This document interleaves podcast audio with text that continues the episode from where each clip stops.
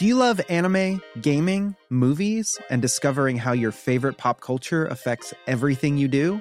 Then join us on Crunchyroll Presents The Anime Effect. I'm Nick Friedman. I'm Lee Alec Murray. And I'm Leah President. Every week, you can listen in while we break down the latest pop culture news and dish on what new releases we can't get enough of. Whether you love movies, I'm going to tell you all about the uh, hopeful 4K re release of Tron Legacy that happens.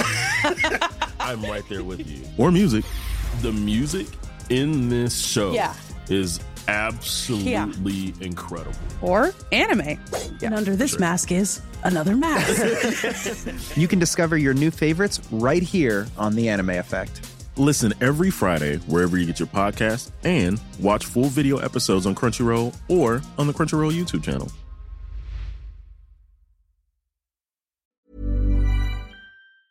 Auckland's Manurewa High School is rolling out fresh desks in their new science blocks, uh, block, and they're made from completely recycled plastics.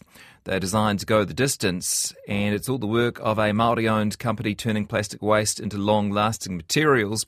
We've met Rui Peng before. He was in showing off some of his new chopping boards, and thought we'd uh, welcome him back about this uh, exciting project. He's co-founder and CEO of the company Critical, who produces these plastics. Kia ora, tēnā koe Rui. Tēnā koe, brother. Good to have you. Good to see you again, bro. Yeah, It's, great uh, to see you too. And what I liked about this is um, with the chopping boards, it was kind of a, a nice, media friendly kind of um, consumer good. We could all understand it. But this is a really practical, educational, pragmatic use for this product that you've designed. It must be a pretty exciting day for you.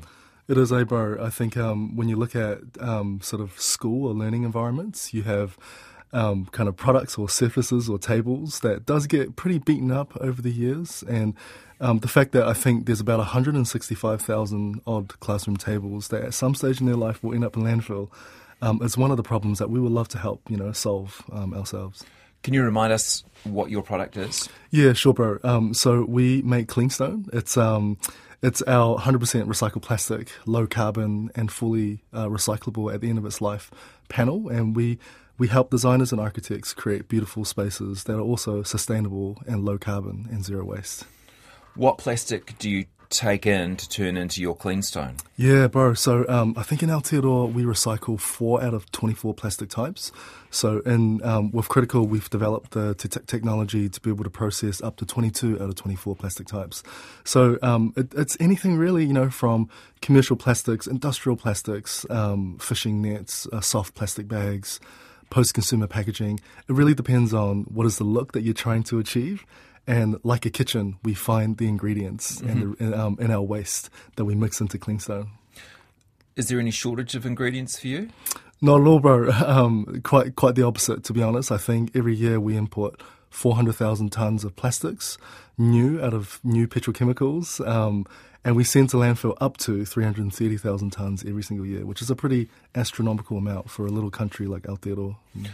But so do you have an, enough plastic from that um, amount of plastic that's being recycled to make as much product as you need to make? Yeah, definitely, definitely. We have we have to probably say a lot more no's um, than we say yeses to in terms of people wanting to send us their plastics and stuff. Um, yeah, the the most important model for us is you know the the uh, the circular economy requires uh, quality products to be sold and used on the other side. Um, not just the regular intake of materials. So we're very intentional about what the products that we produce, where they're going, before we say yes to high um, or the higher volumes of plastics that are being requested to come to us. Yeah. Because I should say, as well as being a, a kind of a practical and, and cool solution, they kind of look beautiful as well, right? Yeah, and that that's really the that's really the intent. You know, sustainability. Um, like we're all driven to beautiful products and great products, and sustainability is kind of the bonus. That is the is the um, is the icing on top. Yeah. Yeah. How did this deal with Manurewa High come about? Well, the principal, um, Pete Jones, he's a real forward-thinking principal. Um, like he's th- th- they're a, a really innovative school, and what makes them super innovative is their ability to partner with industry and partner with other brands and companies. So Pete Jones, you know, approached us, um, and initially we were working with Fernware to offer a circular solution to be able to take. Um, they realized that every year they were throwing out X amount of tables. While the tabletops were broken, the legs were actually really nice and, and they were still quite fine to use. So Pete and I, we got talking and we kind of thought, hey, we've got this great product called Cleanstone. Instead of taking the whole thing out and buying new furniture, is there an opportunity that we can explore where we just replace the laminate tabletops that have chipped and broke and swell, um, and hopefully create a, you know, well, in exchange, use a durable product um, that's really beautiful but also good for the planet. Has it all worked without a hitch, or have there been some challenges to overcome? Yeah, mostly I would say it's been probably eighty five percent. Like there's a bit of um, there's a bit of engineering for us to do still in terms of the, the kind of bases and then the the shapes of the tops that we have to match ourselves. So some bases are well very well support cleanstone, others might not so like support it just as much. Yours is quite heavy, eh? Yeah, ours is a bit heavier um, than laminate and stuff as well. So there's a few considerations that we have to take. Yeah. Yeah. How many tables have you done? Or so. I hope I'm not quoting this wrong, but we, we might be 200 Oh gosh. potentially in. And um, Manurewa High School is going to commit all of their 690 tables to roll this out over the next, hopefully, 12 months. Really significant, eh? Yeah, it'll be, it'll be, it'll be a very exciting example, like a world leading example for Aotearoa for the rest of the world of, Yeah. a, of schools being going really circular and sustainable. Yeah. And just to be clear, the old tabletops, they're not turned into the new tabletops. You have to find something to do with those. Yeah, that's right. So, the, unfortunately, um, laminates there, there isn't really any. Mm. Um, I'm, I'm not sure. I suppose I'm not the best person to comment on this, but Yeah. um, yeah, we just replaced the, the old laminates into a new cleanstone Mm-hmm. top. But the goal is that um, if all if every single classroom table in Aotearoa is used as cleanstone, then in the future you would have a fully circular table where nothing will ever go into landfill again. Mm. So yeah, it might take a little bit to get you know um, the old laminate tops um, replaced. Yeah. But, but it's, um, once you've got your product on there, um, if- when that reaches the end of its life, you'd be able to take that back and Yeah. turn it into something new again. Yeah, that's right. So there's a couple of things. One is that um, usually when you use a laminate top, it's got it's a it's a MDF using a formaldehyde glue typically, and it's got two paper you know laminates like really mm. engineered you know tough laminates and an edge band.